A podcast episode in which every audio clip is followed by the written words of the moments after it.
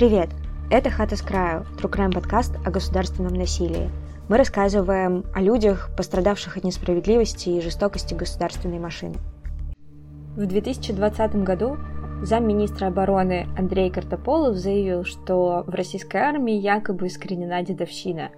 И все это благодаря действиям руководства министерства по наведению уставного порядка. При этом в СМИ регулярно появляются сообщения о том, как срочники сталкиваются с насилием, из-за чего многие служащие совершают самоубийство, а иногда наоборот. Самоубийство инсценируют, чтобы скрыть следы издевательств над молодыми людьми. Некоторые случаи дедовщины военному ведомству не удается скрыть, и тогда в СМИ появляются истории, которые поражают своим цинизмом и вызывают большой общественный резонанс. Одной из таких историй стало дело рядового Андрея Сычева, который служил в Челябинской области в 2006 году.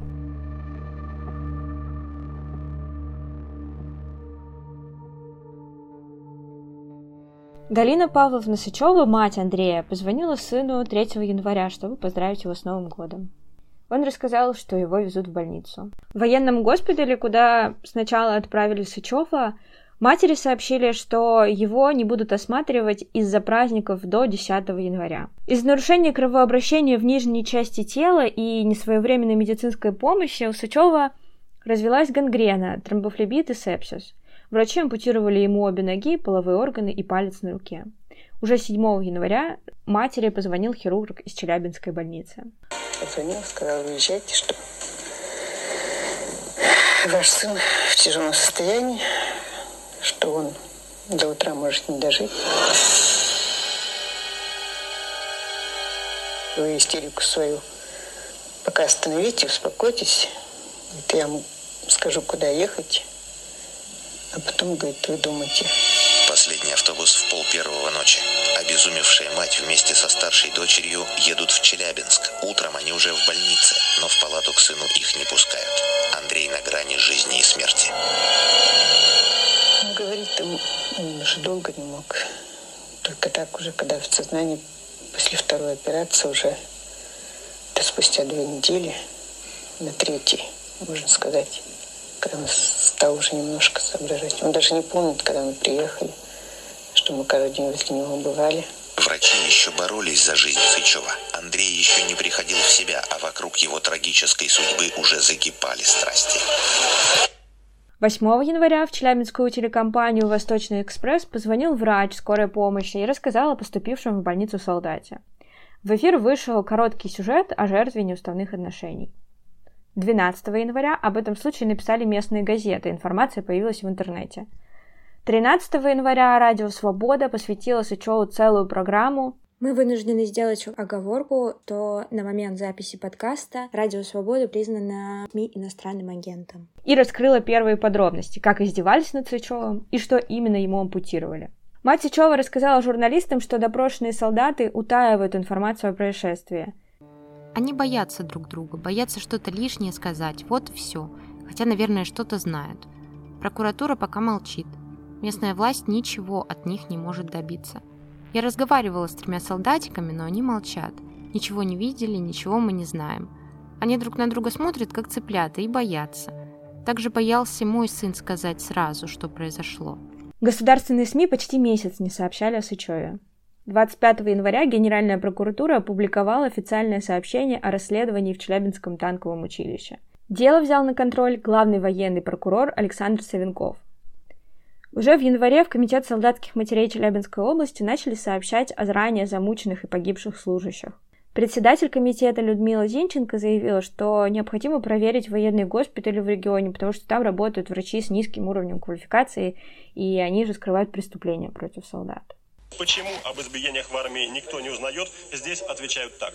Военная прокуратура в 98 году перед амнистией пыталась сделать там всякие э, почтовые ящики доверия, телефоны. Какие телефоны? Воинских частей. Нет даже местных телефонов. Куда они будут звонить в прокуратуру? Из, от, из кабинета начальника штаба, из кабинета командира части, да кто же их туда пустит? В конце января состояние Сычева характеризовалось так. Мать и сестра Андрея Сычева навещают его в реанимации каждый день. Он не может говорить, мешает катетер дыхательного аппарата. Состояние солдата тяжелое. Врачи по-прежнему воздерживаются от прогнозов о его выздоровлении. Больной находится в тяжелом состоянии, но появилась тенденция к некоторой стабилизации состояния. Проводятся все, э, все возможные э, мероприятия, которые к этому приводят. И появились э, положительные моменты, которые могут дать надежду на то, что в ближайшее время состояние будет еще улучшаться. 7 февраля Сычева перевезли в Москву, в военный госпиталь Бурденко. Неделями врачи описывали состояние Сычева как э, стабильно тяжелое. Семья собирала пожертвования на лечение и восстановление Сычева среди жителей Челябинской области. В мае Андрея стало хуже. У него отказала почка, его вновь перевели в реанимацию.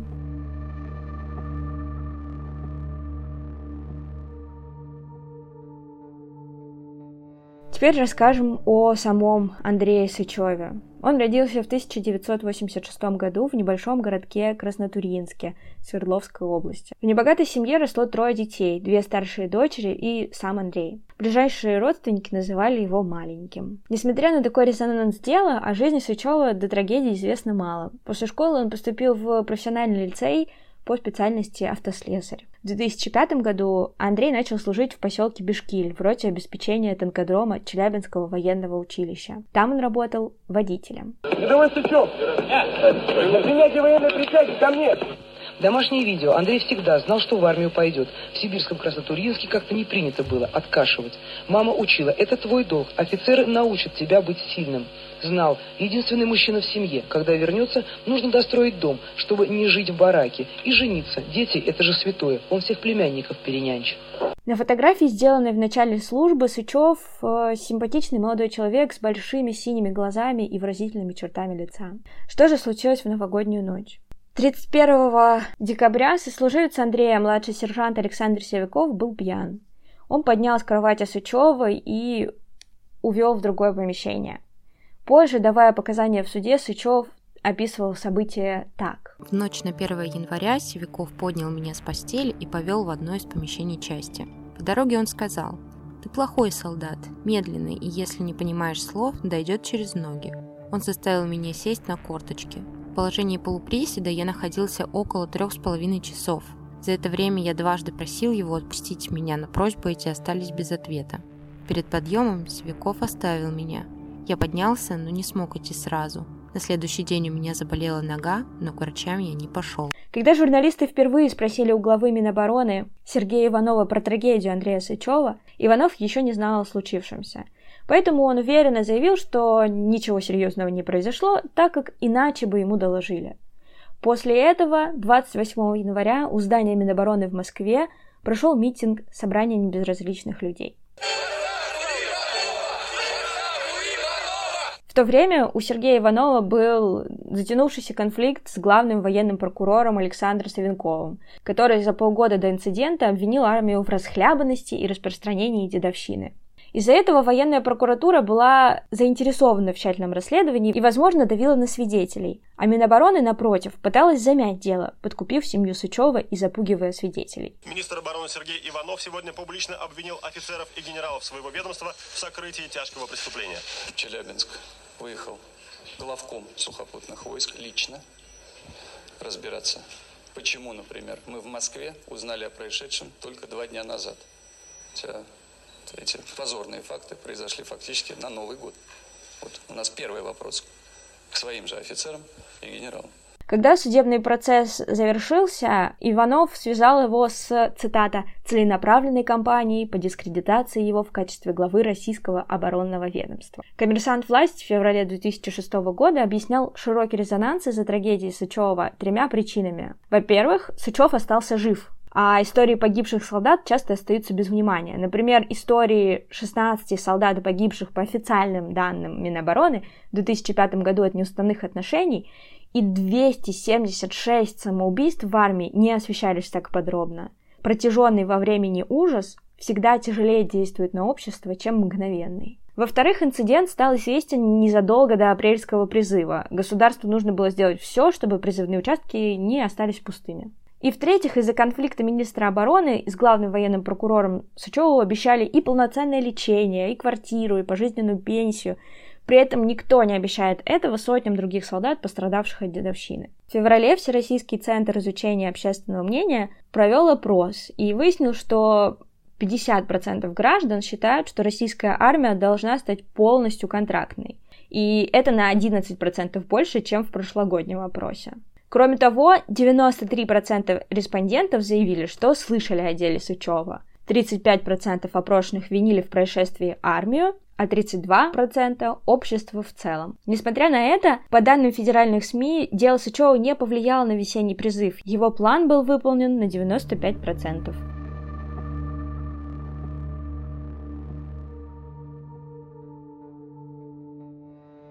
Качестве обвиняемых по делу привлекли трех человек. Младшему сержанту Александру Севикову, который мучил Сычева в новогоднюю ночь, предъявили обвинение по статье «Превышение должностных полномочий, повлекшее тяжкие последствия». Рядовым Павлу Кузьменко и Геннадию Белимовичу, которые обвинялись по статье о нарушении уставных отношений из-за издевательства над двумя другими сослуживцами рядового Сычева, им грозило до пяти лет тюрьмы. На суде Севиков не признал вину, а Кузьменко и Белимович э, признали ее частично. Они отрицали, что их действия были совершены по предварительному сговору. Гособвинение потребовало для Севикова наказание в 6 лет, а для Белимовича и Кузьменко – полтора и один год лишения свободы. В августе в суде были зачитаны характеристики потерпевшего и обвиняемого с места жительства, учебы и службы. Сычева командование описало как исполнительного, быстро реагирующего, аккуратного и любознательного солдата. Характеристики обвиняемого Севикова с места службы также были положительными. При этом характеристики с места учебы оказались противоречивыми.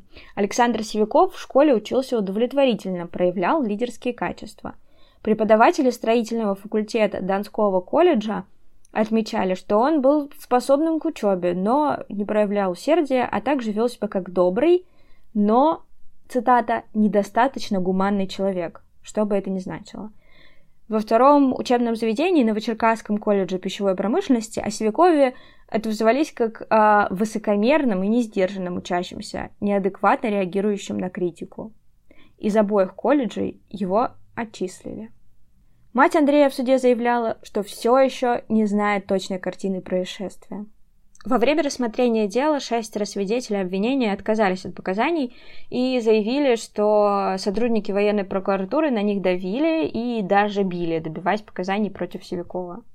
При этом другие свидетели, наоборот, заявляли, что к ним приезжали некие генералы из Москвы, которые убеждали отказаться от показаний против обвиняемых. Свидетель Артем Никитин позже заявил, на первом допросе я говорил, что ничего не видел, но следователь сказал мне, что другие ребята дали показания, и если я откажусь, то пойду подозреваемым по делу. Утром она включает опять телефон, и где-то вот в первой половине дня ей опять звонок. На этот раз уже мужской голос. Предлагает ей деньги в обмен на отъезд из Челябинска. Как писала Анна Политковская, к матери Сычева однажды нагрянул некий Станислав Антонов, представившийся простым бизнесменом из Санкт-Петербурга. Он вошел в доверие к женщине и начал уговаривать ее, а точнее шантажировать, чтобы Андрей отозвал показания и объяснил все произошедшее с ним хроническим заболеванием.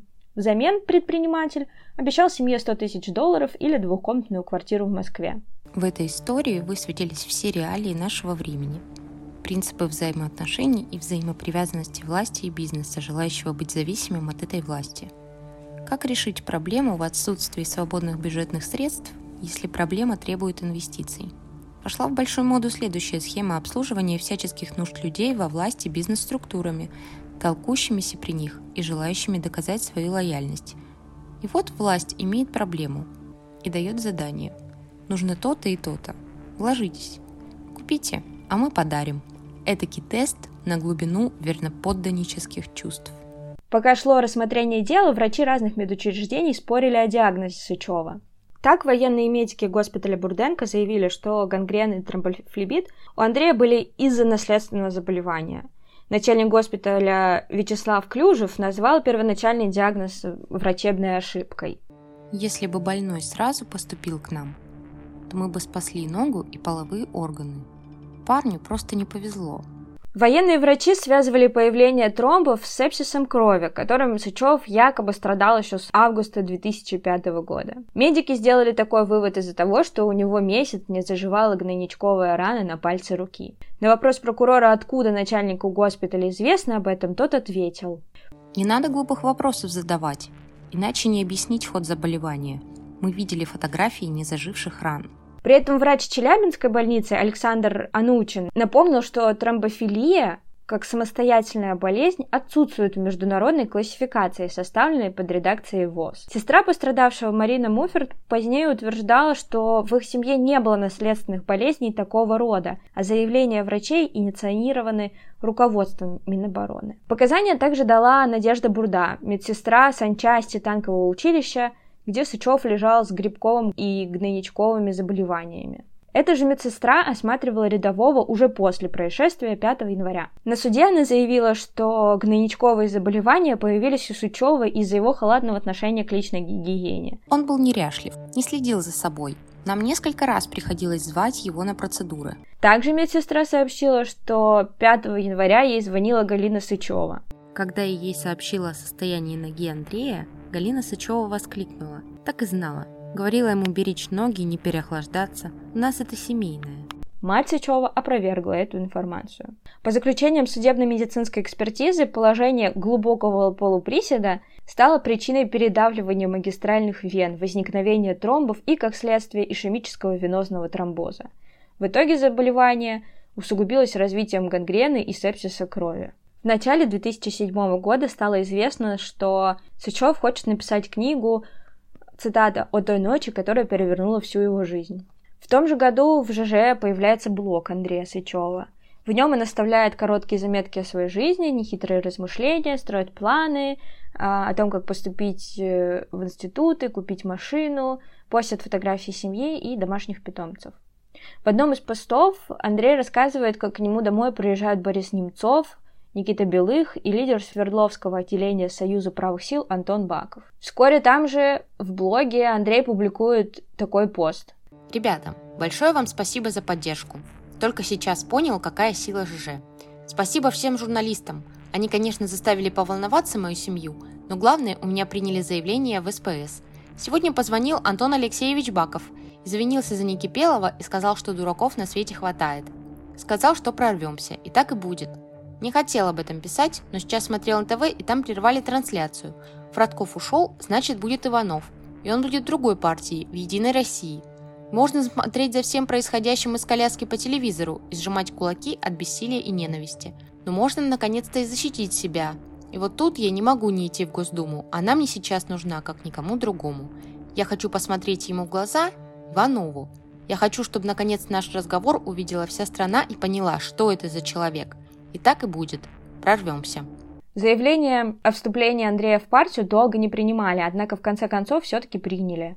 В итоге Андрей так и не баллотировался в Думу, так как, по мнению соратников, его состояние здоровья помешало бы депутатской деятельности. При этом региональное руководство партии критиковали за все время сотрудничества с Сычевым за цинизм. Позже выяснилось, что дневник в ЖЖ вел вовсе не Андрей, а один из соратников партийного руководства.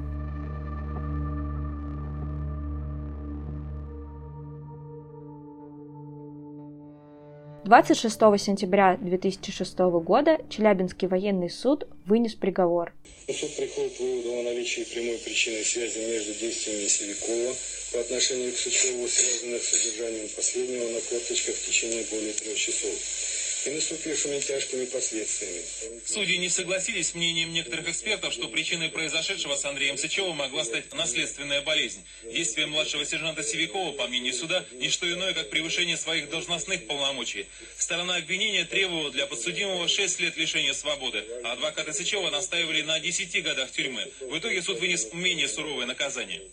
По совокупности совершенных преступлений и в соответствии с статьей 69 УК Российской Федерации окончательно Севикову определить наказание путем частичного сложения назначенных наказаний, 4 года лишения свободы с отбыванием наказания в исправительной колонии общего режима Севякова также лишили воинского звания. Проходившие по этому делу в качестве обвиняемых рядовые Кузьменко и Белимович получили условное наказание. Адвокаты и пострадавшего Сычева и обвиняемого Севякова вынесенным приговором остались крайне недовольны. Я считаю, что это приговор слишком мягкий. Именно вот в части, э, то, что касается Андрея Сычева, по эпизоду, когда были причинены тяжкие последствия его здоровья, тяжкий вред здоровью. Адвокаты Сычева и Севякова подали жалобы на приговор, в Уральский окружной военный суд, однако позже отозвали их по просьбе матери Андрея.